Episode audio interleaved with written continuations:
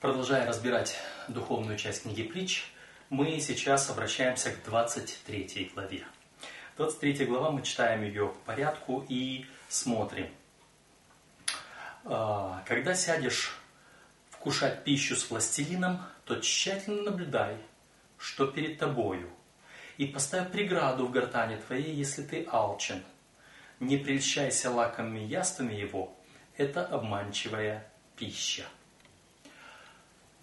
Кто такой властелин? Властелин – это не Бог. Бог – это царь. А есть некий властелин, с которым я по какой-то причине вкушаю пищу. Вкушение пищи – это вопрос духовного хлеба. Это то, чем я питаюсь. В этом мире есть очень много разных источников духовной пищи. И в данной ситуации, когда, если я питаюсь хлебом, духовным хлебом, это Слово Божье. Но помимо этого духовного хлеба, Слова Божьего, у нас есть большие библиотеки, полные различных книг, изданных самыми разными людьми, самыми разными которые подчиняются самым разным властелинам. Почему та или иная книга написана? Какова ее цель? Для чего она создана? Кем? Когда? И когда ты начинаешь изучать какую-то книгу, когда читаешь какое-то учение, когда знакомишься с чем-то, то вот здесь вопрос очень серьезный то внимательно наблюдай, что перед тобою. Внимательно наблюдай, что ты читаешь. Это очень важно. Потому что нам подается самая разная информация, и эта информация проходит через нас, через наш ум. И все то, что мы читаем, оно не остается без следа, оно влияет на нас. А то, что мы читаем, оно может быть самым разным. Есть то, что поддерживает мою веру, а есть то, что разрушает мою веру. Есть то, что улучшает мой характер. Есть то, что разрушает мой характер. Э, мы можем сегодня говорить о самых разных э, чтениях, какие могут быть. Мы можем учиться ремонтировать тот же самый автомобиль, строить дорогу, строить дома, а, мы можем изучать биологию, химию, физику, которые нам нужны для нашей земной жизни, для обретения профессии. Я думаю, что специалисты могут сказать, что и там, и в этих областях, которые касаются нашей временной жизни, там тоже нужно следить, что изучаешь, потому что и там есть некоторые книги правильные и есть некие, некоторые книги с заблуждениями. И это тоже очень важно. Но мы сейчас не столько заботимся о том, что мы изучаем по физике, математике, географии, биологии, инженерному искусству или экономике. Это временное. И потому, как будучи временным, оно не столь важно. Да, оно может привести к тому, что я потеряю в моем, если я в экономике научился не тому, я потеряю деньги. Если я научился в инженерном искусстве не тому, я потеряю свой бизнес или мое строение разрушится. Да, это потеря. Но гораздо важнее потеря вечности. И поэтому, когда мы начинаем читать что-то, касающееся нашей духовной жизни, а это очень многое, очень обширная эм, литература. Это литература, касающаяся психологии, наших взаимоотношениях с людьми, взаимоотношений в семье. Есть очень много психологических книг, которые выпускаются даже, к сожалению, и нашими издательствами – в которых есть то, чего не должно там быть, и то, что противоречит Слову Божьему. Э, мы должны быть внимательными к вопросам здоровья, потому что сегодня очень много вопросов здоровья, особенно нетрадиционной медицины, основано на различных ложных учениях восточных и других языческих религий, которые пытаются нас ввергнуть в различные оккультные практики в нашем здоровье. И к великому огорчению очень много из этого входит даже и э, в, нашу, э, в наше понимание реформы здоровья, хотя его там и близко никогда не было, но его привносят сюда люди, которые, читая вот это, вкушая пищу у властелина, чужого властелина, не поставили преграду, потому что они невнимательно наблюдали, что перед ним. И смотришь, и начинаются, начинают преподносить нам, например, э, точечный массаж, основанный на э, верованиях инь и янь, на традиционной медицине Китая, которая не имеет никакого научного обоснования, а имеет свою основу в религии. Или же начинают э, привносить в наше питание принципы, э, те принципы веганства, которые э, построены на индусских религиях поклонению животным, от животного не возьми ничего. Вплоть до того, что начинают говорить, что мед нельзя употреблять, потому что это продукт животноводства, это не растительная пища. И, и так далее и тому подобное. Я мог бы приводить множество примеров. Но я приведу другие примеры. Сегодня очень многие учатся благовествовать по учебникам других религий, других конфессий, учатся благовестию у тех же самых харизматов, допустим, или еще у кого-то.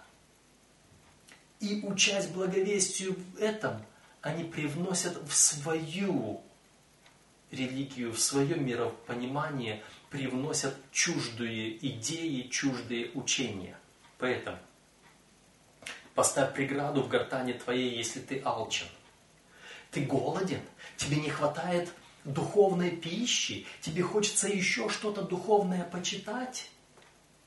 Поставь преграду и тщательно смотри, что ты читаешь.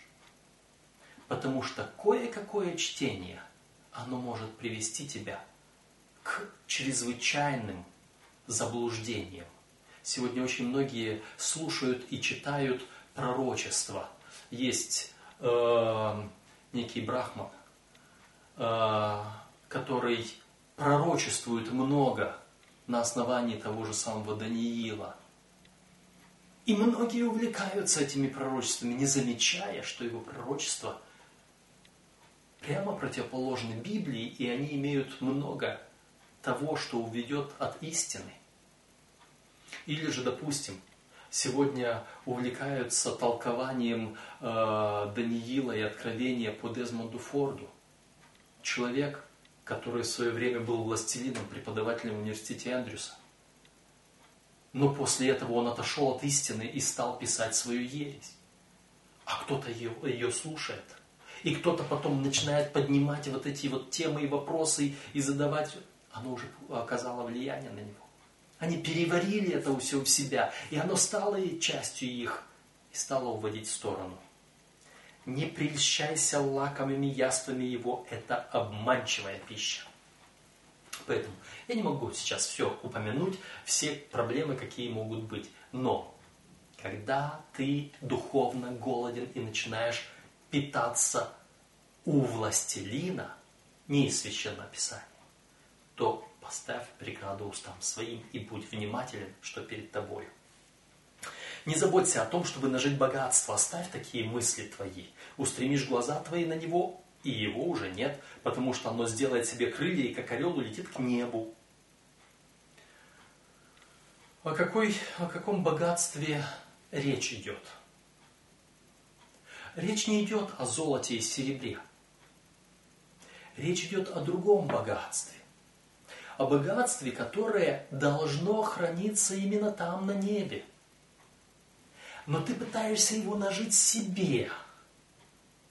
Слава, которая принадлежит единому Богу, мы хотим ее себе принять.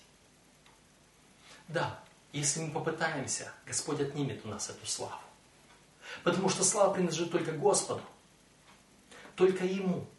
Если мы тянем ее себе, если мы хотим сказать, ах, какой я умный, ах, как хорошо я Священное Писание могу толковать, ах, как, как я могу людей приобретать. Люди за мною следуют. Люди должны следовать за Господом. И весь мой ум от Господа. И вся слава должна быть Господу. Это Он наделил меня способностями и талантами, и Он поэтому требует, чтобы мои способности и таланты я употребил Ему на служение. Если я пытаюсь себе это все притянуть, оно все равно при мне не останется, оно уйдет туда, а я окажусь бедным. И я буду кем? Ладикиец. Ты думаешь, что ты богатый, разбогател и ни в чем не имеешь нужды? Но ты не знаешь, что ты жалок, несчастен и нищ, и слеп, и наг. Вот тот, который хочет себе это все притянуть, он будет жалок, несчастен, нищ, слеп и наг. Богатство уйдет туда, куда оно должно быть, а ты останешься нищим. Вот что говорит Соломон. И опять возвращаемся дальше. Шестой стих. «Не вкушай пищи у человека завистливого, и не прельщайся лакомыми яствами его, потому что каковы мысли в душе его, таков и он. Ешь и пей, говорит он тебе, а сердце его не с тобою». Почему? Потому что этот завистливый человек, он тебе завидует, и он тебя хочет за собой утянуть. Когда вы читаете э, книжки других людей, не священное писание, кому они вас тянут и зовут? За кем пойти? Сегодня есть много людей, которые сделали себе кумиры из разных людей. Кто-то сделал себе кумир из Вагонера и Джонса, кто-то себе сделал кумир из э, э, того же самого Дезмонда Форда, кто-то себе сделал кумир из великих проповедников. Может быть, кто-то из вас делает кумир из меня? Не надо. Я не тот человек, за которым, из которого нужно делать кумир. Кто-то сделал себе кумир из каких-то других людей. Не делайте себе кумира Потому что те, которые ищут вас повести за собою, они ищут вас повести за собою, а не за Богом. Понимаете? Они завистливые люди. Они вас хотят за собой утянуть. Вы им нужны. Они хотят властвовать над вами. Потому здесь названо властелин. Этот властелин, он повелитель, он хочет над вами власть обрести. Мы не можем уйти от таких людей, мы не можем не соприкасаться с ними, но мы можем остаться независимыми от них. Поэтому, если кидаешься на их лакомый кусочек, клюешь на их крючочек, он потянет. Сердце его не с тобою. Сердце его у него у себя. Кусок, который ты съел, изблюешь, и добрые слова твои ты потратишь напрасно. Почему изблюешь этот кусок? Потому что он не послужит твоему духовному спасению. Потом эти, э, в притчах Соломона все, что выходит из моих уст, это мое благовестие. А если я напитался э, чуждой пищей, которая не есть духовная пища, а буду ее выдавать, то это будет не благовестие, это будет блевотина, извините. Это будет то, что испортит других людей. То, что этих других людей точно так же уведет в погибель, как и меня. Поэтому не увлекайся этим учением. Твои добрые слова ты потратишь напрасно, даже если тебе захочется сказать это что-то доброе, они будут напрасно. И дальше. В уши глупого не говори, потому что он презрит разумные слова твои. А это что? Сразу же Соломон переходит на другую тему? Нет. Речь идет о моем благовестии. И вот этот человек, которому я хочу сказать добрые слова, если добрые слова я выдаю от избытка сердца, говорят уста, чем я напитался, то я буду говорить, то я буду дальше передавать. Здесь говорится, и добрые слова твои ты потратишь напрасно. Кусок, который ты съел, изблюешь. То есть, если ты напитался чем-то неверным, ты его выдаешь, оно не приносит пользы. А если ты даже добрые слова говоришь, при этом, имея что-то плохое, перемешку, 50% истины, 50% заблуждения, то эти слова истины, они напрасны будут, потому что они уже смешаны с заблуждением, и это не есть истина. Но потом, в уши глупого не говори, потому что он презрит разумные слова твои. Вот этот человек, с которым я общаюсь, этот человек, который меня кормит своими пустыми речами. Э, я пришел к выводу, что в сети, в соцсетях есть очень много тех, которых называют троллями. Это такое слово появилось в интернете, в общении, в описании, что на форумах есть тролли. Есть люди, которые там только для того, чтобы кого-то взбудоражить, зацепить, на кого-то грязь вылить и сбежать. Им совершенно не, важны, не важны ваши ответы. Они хотят вас только зацепить, только под, так сказать, взвинтить вас, чтобы вы начали э, поступать неправильно. Таким людям, глупым людям, говорить не надо. С ними вести беседу не надо. Посмотрите, их другие не слушают. Посмотрите, с ними другие не общаются. Даже если они там какую-то ужасную глупость говорят, против вас или против вашей веры, не вступайте в разговор с ними. Следите внимательно, что вам подают. Вас хотят зацепить, чтобы вы потом блевотину изрыгнули. Не истину, а свою, э, свой гнев, свое раздражение, свое что, а потом вы говорите, ха-ха-ха, какой христианин.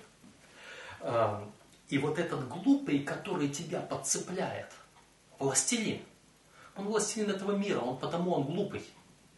Он считает себя э, христианином. Помните, мы говорили, есть мудрый и есть глупый. Глупый это не тот, который отрицает вообще не безумец, который сказал нет Бога, а глупый это который считает себя верующим, но без Иисуса Христа в сердце. И вот ему, такому человеку, говорить смысла нет он уже считает себя убежденным, он уже считает, он с тебя хочет на свою сторону перетянуть.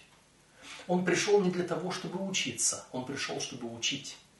Мы в разборе урока говорили о том, э, что об этом примере, который я приводил, Тора запрещает преподавать Тору, если человек, который учится, не воспринимает ее полностью. Это верно. С одной стороны, но и с другой стороны тоже люди подходят точно так же. Есть э, религия сторожевой башни. Там с теми людьми, которые приходят к вам что-то научить, они сразу же наставлены так. Вы учителя, вы не ученики. И с этими людьми, если они приходят с таким духом, разговаривать смысла никакого нет. Вы их ни в чем не убедите. Потому что он пришел как учитель, а не как ученик. Вы ученик, и вы ему ничего не докажете. Он вам должен доказать, и все. И вот э, точно так же ведут себя многие люди, с которыми мы общаемся. И это те люди, которые названы глупыми. Глупыми из-за их отношений с Богом. Глупыми, потому что они не хотят впустить Бога. Они свое сердце не обратили к Богу. Они свое сердце обратили к своей мудрости. Они вам эту мудрость хотят навязать. Вы хотите с ними спорить? С ними спорить точно так же бесполезно, как спорить с представителями сторожевой башни. В уши глупого не говори, потому что он презрит разумные слова твои. Ты будешь разумно говорить. Но это будет то же самое. Есть другие два высказывания. Не мечите бисер перед свиньями и не бросайте святыни псам потому что они потом повернутся против вас. Вот это то же самое, только другими словами. То есть смотрите внимательно, когда вы приходите на пир, на духовный пир к какому-то властелину, и перед вами есть возможность питаться и есть возможность дальше благовествовать. Бесполезно, если это глупый, если его цель не учиться. Десятый стих. «Не передвигай межи давней, и на поля сирот не заходи». Не передвигай межи давней. Э, кажется, уже здесь другая тема, но тема одна и та же. Межа, давняя межа, поставленная изначально, это учение Слова Божьего, это Библия. И вот, вот эту межу не передвигай никуда. Почему не передвигай? А, очень много новых учений, новых каких-то странных учений основываются на сенсационности. Сенсация. А ты знал, что там такое написано? А ты посмотри.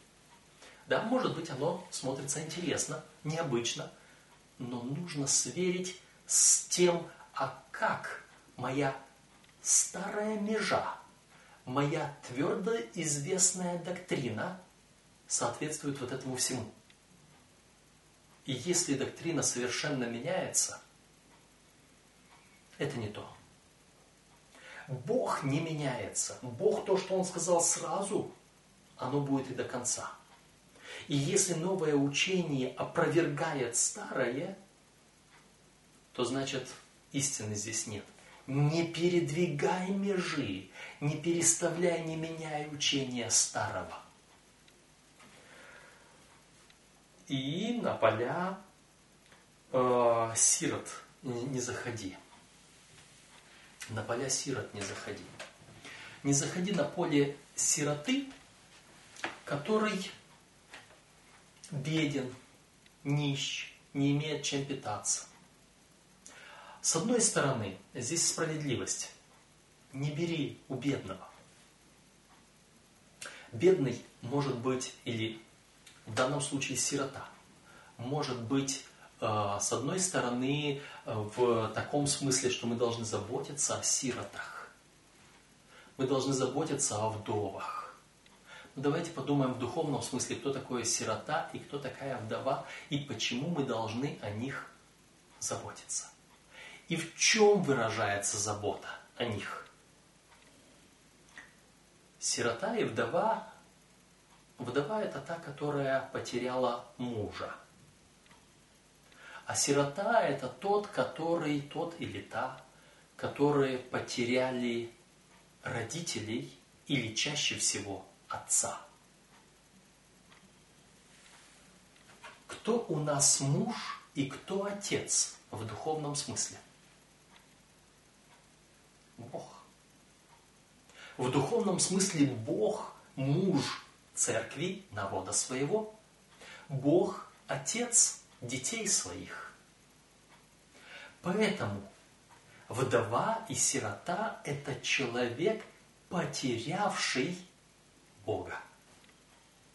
Это человек, потерявший Бога. По этой причине я должен заботиться о вдове и сироте. Я должен помогать вдове и сироте всячески. Я должен своим, своими, своим богатством, своим материальным положением делиться с вдовой и сиротой. И в духовном смысле, в духовном смысле мое богатство это что?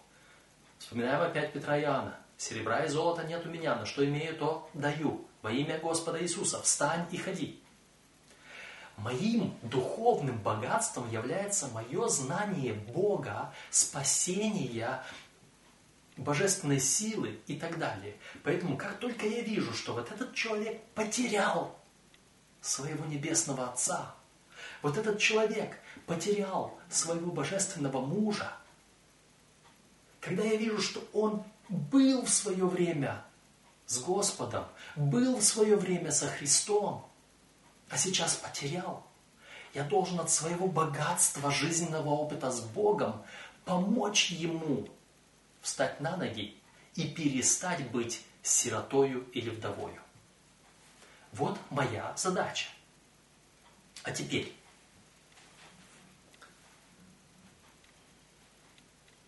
этот стих «И на поля сирот не заходи». Для чего я, я могу зайти на поля сирот? что-то у них отнять, то, что у них есть. Э, на поля заходят с двух сторон. Первое, если здесь говорится о передвижении межи, это означает, что вот у них есть участок земли, но ввиду того, что им ни о чем, не, они не могут защитить себя, я думаю, отхвачу я у них часть поля и себе заберу. А, я могу зайти на их поля с этой целью. Но есть другая цель. А, обычно в Священное Писание, когда говорит о том, что можно зайти на чужое поле с тем, чтобы насытиться. Если э, Священное Писание говорит так, ты не добирай, не дожинай до конца свое поле, до краев. И если что-то упадет у тебя из-под серпа, оставляй его там. Пусть оно будет пришельцу, сироте, вдове, нуждающемуся. А, если ты голоден, ты можешь зайти на поле и питаться там, насытить свою душу, только с собой не бери, потому что с собой возьмешь это воровство. Но если ты заходишь на чужое поле или в чужой сад, огород, и там кушаешь по закону Божьему, это было нормально. Теперь, переводим это на духовное. Вот оно поле сироты. Вот оно поле человека, потерявшего своего небесного Отца потерявшего Бога. На этом поле есть духовная пища. И если я буду ею питаться, если я буду питаться тем от того, кто потерял Бога, я должен его кормить. Он потерял Бога, я должен поделиться своим опытом с Богом с ним. А если я буду его опыт перенимать, я тоже потеряю Бога. Понимаете смысл? С другой стороны, не угнетай этого человека. Он бедный, он несчастный. Не глумись над ним, что он Бога потерял. Не глумись над тем, что он оказался неверующим, что он веру свою потерял. Не отнимай его опору, которую он имеет это богатство его и богатство духовное. Не отнимай его духовное богатство. Когда ты заходишь на его поле, чтобы завладеть этим полем, потому что он уже не может за себя постоять. Не унижай его духовный опыт, который у него остался. Почему? Потому что защитник их силен, и он вступится в дело их с тобою. Потому что Бог защищает и этих людей. Он пытается их спасти. Бог никого не топчет. Проблема в том, что очень многие люди теряют надежду на спасение, как только они потеряли, как только они согрешили, как только они... То есть человек потерял из виду Бога, и ему сразу мысли, ну все, я погиб. Сатана их и так топчет. И если я еще скажу, ну ты грешник, все, нет тебе надежды. Ты уже остался без Бога. Вот тогда я грешу против Него. Я отнимаю у Него Его поле. Я отнимаю у Него Его надежду, Его богатство духовное. Забираю себе. Я себя пытаюсь как бы обогатить, возвысить, сказать, а вот я с Богом, а вот ты Бога потерял, а я с Богом. Заступник их силен, чтобы защитить их. И если человек потерял Бога по какой-то причине, осиротел без Бога, Бог может усыновить его. И тогда, и если его усыновит Творец Вселенной, а ты его обижал, то ты будешь уже дело иметь не с ним, а с Творцом Вселенной. И написано, он вступится в дело их с тобою – и когда со мной начнет судиться не сирота, а Творец Вселенной, который усыновит этого сироту, берегись. Тебе будет нелегко. Если кто соблазнит одного из малых сих, говорил Христос, то лучше бы мельничий жерном на шею да в пучину морскую. Вот что будет с теми, кто начинает духовно угнетать тех, которые оступились ошиблись, упали, согрешили, остались без Бога так или иначе. Они были с Богом раньше. Они осиротели, они потеряли Бога. И они сейчас упали. Их нужно поддержать. С ними нужно поделиться духовным опытом, а не отнимать их надежду, не отнимать их духовный опыт, не угонять их еще дальше от Господа. Продолжаем дальше. Приложи ухо твое к учению и уши твои к умным словам. То есть ты сам будь внимателен, к чему тебя, чему тебя наставляет э, Соломон, в данном случае Господь. Он говорит, ты полностью сам, посвяти полностью всего себя. Дальше. И не оставляй юноши без наказания. Если накаешь его разгою, он не умрет. Ты накаешь его разгою и спасешь душу его от преисподней не оставляй без наказания того, который поступает несправедливо. Того, который, например, угнетает этого э, сироту, который угнетает э, соблазнившегося, э, оступившегося. Таких людей нужно наказать. Наказать разгою.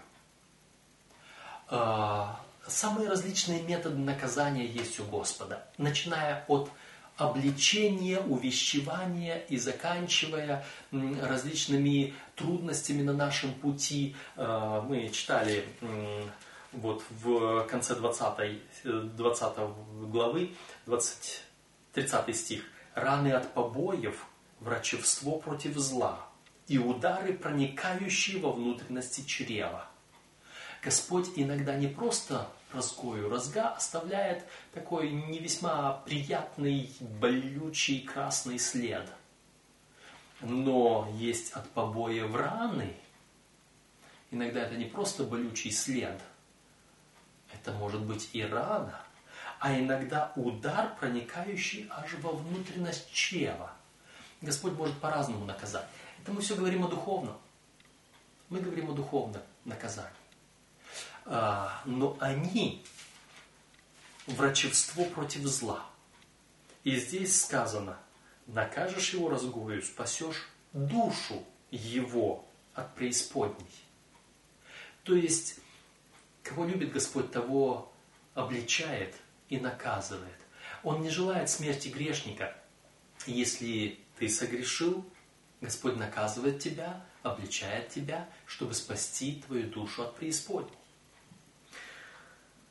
15 стих. «Сын мой, если сердце твое будет мудро, то порадуется и мое сердце». Да, это отец говорит сыну, и Господь говорит нам. Если сердце мое мудро, что значит мудрое сердце? Мудрость это Христос. Это сердце, в котором живет Христос. Если в твоем сердце будет жить Христос, то и сердце мое, Отца, это Отец, это Господь, Бог, говорит, и тогда и мое сердце будет радоваться о тебе. И внутренности мои будут радоваться, когда уста твои будут говорить правое. Мы говорим об устах. Изначально эта глава говорила о принятии в пищу, чтобы потом выдавать слова. А, и вот самое главное, то, что мы принимаем пищу, мы должны быть внимательны, потому что потом оно превращается в то, что мы выдаем. И самое главное, когда уста твои будут говорить правое. Наше благовестие должно быть разумным. Да не завидует сердце твое грешникам, но да пребудет оно во все дни в страхе Господнем, потому что есть будущность, и надежда твоя не потеряна. Кто такие грешники? Это люди, которые не имеют Христа в сердце, у которых, 1 Иоанна 3 глава, 6 по 9 стихи, э, грешник тот, кто согрешает, тот от дьявола. Тот не видел Христа и не познал Его. Грешник это тот, в чем сердце нет Христа. Вот я не должен завидовать им. У них могут казаться много преимуществ их есть, могут, может быть, не завидуй. Мы не будем сейчас говорить о тех Э, лицемерах, может быть, в служении, э, может быть, о других людях, которые э, каким-то образом превратно что-то делают в своем учении, в служении. В любом случае, это грешники, которые поступают без Христа, ты им не завидуй. Но пребывай в страхе Господнем, потому что есть будущность и надежда твоя не потеряна. Если ты с Богом, у тебя есть будущность. Если ты с Богом, твоя надежда не потеряна. Слушай, сын мой, и будь мудр, и направляй сердце твое на прямой путь. Понятно, духовно, да? Не будь между упивающимися вином, между присыщающимися мясом. Вино и мясо, мы начали с этого, это вино это чуждое учение, мясо это не хлеб, это чуждая пища духовная. Вино это когда я слушаю учение, мясо это когда я читаю книгу чью-то. А, потому что пьяница и присыщающийся обеднеют, и сонливость оденет в рубище. Почему они обеднеют? Наше богатство на небесах. А если я не получу этого богатства, я обеднею. Почему? Потому что я окажусь не на небесах. Я уйду туда, где богатства моего нету. Я не попаду в небеса. Сонливость оденет в рубище. Сонливость, а это уже другое. Во-первых, э, тот, который присытился и который напился, пьяница, обычно засыпает рано или поздно. Побуянит кто-то, а кто-то не побуянит, сразу заснет. Когда я переел, меня тянет на сон, сонливость. Это что значит? Сонливость – это ленность, нет труда. И, а, а труд мой – это благовестие перед Господом. Если я напитался не той пищей, которая нужна, я не буду благовествовать. Я не буду приобретать людей, я не буду трудиться для Господа. Вот в чем беда. То есть, э, что делают, что делают те, которые э, набрались всяких ложных учений? Они не идут благовествовать людям в мире. Они начинают совращать людей с истинных. Посмотрите, эти лжеучителя, они не, не неверующим проповедуют, они проповедуют в церкви ересь, чтобы совратить вот этих на тот же самый путь, чтобы они опять пошли в церкви, другой уже церкви, проповедовать ересь, совратить людей. Они не приводят людей к Богу, они людей от Бога уводят. Вот в чем вот эта сонливость проявляется. Они не трудятся для Бога, они вот здесь разрушают и то, на чем они живут. Свой дом разрушают. А, и поэтому они, они оденутся в рубище. Они разрушили все, что имели, у них в доме уже ничего нет, и одежда рваная. Слушайся отца твоего, он родил тебя, и не пренебрегай матери твоей, когда она и состареет. Слушай отца, это Бога, он тебя родил. Слушай Слово Божье, это то, откуда ты стал христианином. Но слушай матери твоей, даже если она состареет. А это что? Мать – это церковь. И очень многие люди любят, как апостол Павел говорил Тимофею, эм, чтобы им льстили, будут искать учителей, льстящих их слуху. А еще апостол Павел, будучи в Ефесе, он заметил, что там люди больше всего любили э, слушать что-то новенькое. А вот эта старая весть, ой, с каких пор вы проповедуете уже субботу и пришествие Христа? С тех пор, как начали умирать отцы наши, до сих пор все остается так же. Да где же обетование пришествия? Даже если оно показалось нам старой вестью, это истина Божья. Не, переме, не передвигай межи давней. Даже если кажется, что церковь состарилась и в ней нет ничего нового, давняя межа, старое учение, оно должно оставаться как основа, и по нему мы должны ориентироваться, не ушли ли мы куда-то в какую-то новизну, которая есть не что-то новое, нет ничего нового под солнцем, говорил Соломон. Есть только то, что сатана представляет нам в виде новенького. Не пренебрегаем. Слушайся отца и не пренебрегай матери своей, даже если она и состареет. Купи истину и не продавай мудрости и учения и разума.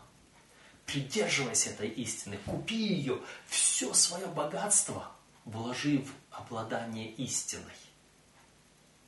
И не, не продавай его. Не продавай свой разум, не продавай Господа, не обменивай Его на что-то другое. Не обменивай Иисуса Христа на какую-то ересь других людей. А, торжествует Отец праведника, и родивший мудрого радуется о нем, Господь. Да веселится Отец твой, и да торжествует Мать твоя, родившая тебя. Пусть радуется о тебе и Господь, и твоя церковь. Сын мой, отдай сердце твое мне, и глаза твои да наблюдают пути твои. Будь внимателен, посвяти себя полностью Господу. Потому что блудница, чужая церковь, источник чужого, чужого учения, источник вина этого. Это те, которые дают тебе пищу мясную, которая кажется лакомой, но которая, которую ты потом изблюешь, потому что она не, не в истину. Вот эта блудница, чужая церковь, глубокая пропасть. И чужая жена, которая не Богу поклоняется. Это тесный колодец. Там упадешь туда, и там тебе будет тесно, но и ты не выберешься оттуда. Она как разбойник, сидит в засаде и умножает между людьми законопреступников. Почему законопреступников умножает? Да потому что там учение без Христа. Потому что там ложное учение, нарушающее заповедь Божью. И потому все те, которые приходят туда, в эти ложные церкви, они только умножают законопреступников. Потому что учат беззаконию. Те церкви, которые говорят, что нет закона уже сегодня. Сколько церквей сегодня учат, что Христос отменил закон? Отменил закон, значит нет закона, значит все, греши и радуйся. Они, вот эти вот чужие жены, такие, таковы. Она как разбойник сидит в засаде. Вот сидит там и вытягивает по одному, и вытягивает по одному. Это вот те вот, которые приходят сюда в церковь, они не, не людей спасают в мире, а из другой, из истинной церкви вытягивают по одному. Тех, которые не следят за тем, что они едят невнимательны к тому, что их, им на стол положили. Сегодня подбросят какую-то брошюрку, на, почитай. Подбросят какой-то ролик в интернете, на, посмотри. А потом наслаждаются, как ты оттуда уже колеблешься, тебя уже трясет, тебя уже мутит внутри, и ты начинаешь уже после этого изрыгать блевотину. И людей тоже вокруг себя всех извращать, потому что ты уже отравился чуждой вот этой вот пищей. Ты уже попал э, на этот самый, в, глубокую пропасть этой блудницы. У кого вой, у кого стон, у кого ссоры, у кого горе, у кого раны без причины, у кого багровые глаза. У тех, которые долго сидят за вином, которые приходят отыскивать вина приправленного. Это не об алкоголе. Это о книжках сложным учением которые исследуют все эти брошюрочки, которые им подают. А брошюрочки самые разные. Одни брошюрочки против Святого Духа, что это не личность. А другие брошюрочки против Духа Пророчества. А третьи брошюрочки против вести об очищении святилища – а четвертые брошюрочки просто вообще говорят, ой, вы знаете, в вашей церкви сколько грязи творится, ваш пастор вот такой-то сделал вот то-то, а вот тот пастор сделал вот то-то, потому вы не там, где должны быть. Вот о чем идет речь. Не смотри, потому что что будет после этого? После этого у тебя будет вой, стон, ссоры, горе, раны без причины. Потому что вы начнете ссориться, вы начнете биться, драться, вы начнете потом возмущаться, что вас в церкви выталкивают, не принимают, не понимают. А от чего? От того, что вы слишком сидели за этими книжечками и брошюрочками. Не смотри на вино, как оно краснеет, как оно искрится в чаше, как оно ухаживается ровно. Не смотри на эти брошюрки, как они так красиво все выскладывают, все стройно вроде бы. Они там утаили кое-что из истины. Они взяли цепочку стихов. Я приведу грубый пример. Иуда пошел и повесился. Иди и ты делай то же. что сделал, что имеешь делать, делай скорее. Три текста. Интересно, да, выложилось? А это только библейские стихи. Иуда пошел и повесился. Иди и делай то же, что имеешь делать, делай скорее. Фью. И хорошее учение. Иди повесься. И быстро, немедля, не раздумывая. Любые доктрины, которые там вычитываешь, они вот такие складные, их над ними старались. Их производили профессионалы, чтобы это вино было такое супер. Но не смотри на то, как оно вот так складно. Поищи истину, истина есть. И зачастую вот то, что там выкладывается, оно передвигает первоначальную межу. Приведу пример из недавней беседы э, в интернете. Появилась новая книжка «Против Святого Духа». Ее рекламируют. И говорят, ой, там как все, он все по Библии выкладывает. Он говорит, «Э, в Библии я нашел только три стиха, которые как будто бы представляют три личности божества. Но нашел 60 стихов, где упоминается только две личности божества, значит третья нет. Я в ответ написал, безумец, я могу представить еще несколько десятков текстов, где есть три личности божества, только они не в одном стихе. Какие три текста он нашел? Да, и он сказал, эти тексты ненадежные. Он нашел э, Матфея 28 главу э, «Крестите во имя Отца, Сына и Святого Духа». Между прочим, текст сто процентов уверенный, но против него была написана целая книга, чтобы сказать, якобы он ненадежный. И автор высосал из пальца, что якобы он ненадежный. И сам в своей книге себя опровергает, но не видит.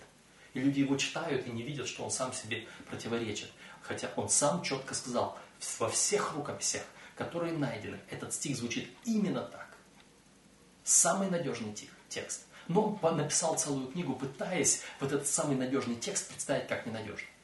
Ладно, другой стих из Коринфяна, приветствие. Эм, благодать Бога Отца, любовь Бога Отца, благодать нашего Господа Иисуса Христа и общение Святого Духа да пребудет со всеми вами. Э, вот этот текст, все три вместе. И еще один текст из, Евангелия, из первого послания Иоанна, сии три свидетельствуют на небе. Бог, Сын и Дух. А, и все, говорит, больше нет. А я говорю, а где из 12 главы первого послания Коринфянам, где написано Господь один и тот же, Бог один и тот же, Дух один и тот же. Только это в трех стихах, не в одном. И э, вот стоит прочитать, как он звучит четко. Вот такого, таких, такого рода тексты есть даже и в Ветхом Завете. Вот смотрите. Э, первое послание Коринфянам, 12 глава. Дары различны, но Дух один и тот же. И служение различны, а Господь один и тот же. И действия различны, а Бог один и тот же, производящий все во всем. Три? Три. И скажите, что это не три. И скажите, что этот текст какой-то подложный. Нет. И вот такого рода стихов есть очень много. Но человек слепо, он написал целую книгу, чтобы это все перечеркнуть. И он в этой книге пишет, что якобы учение о Троице пришло в церковь, э, начало входить в церковь в 31 году, продолжило или укоренилось в 50 году и полностью было принято только в 80 году. Откуда эти годы взяты, не знаю. Я в церкви намного раньше 80 -го года. И мои родители раньше, чем это... И я никогда не слышал, чтобы в церкви было другое учение. Нет. Не о том, что Дух Святой это третья личность Божества.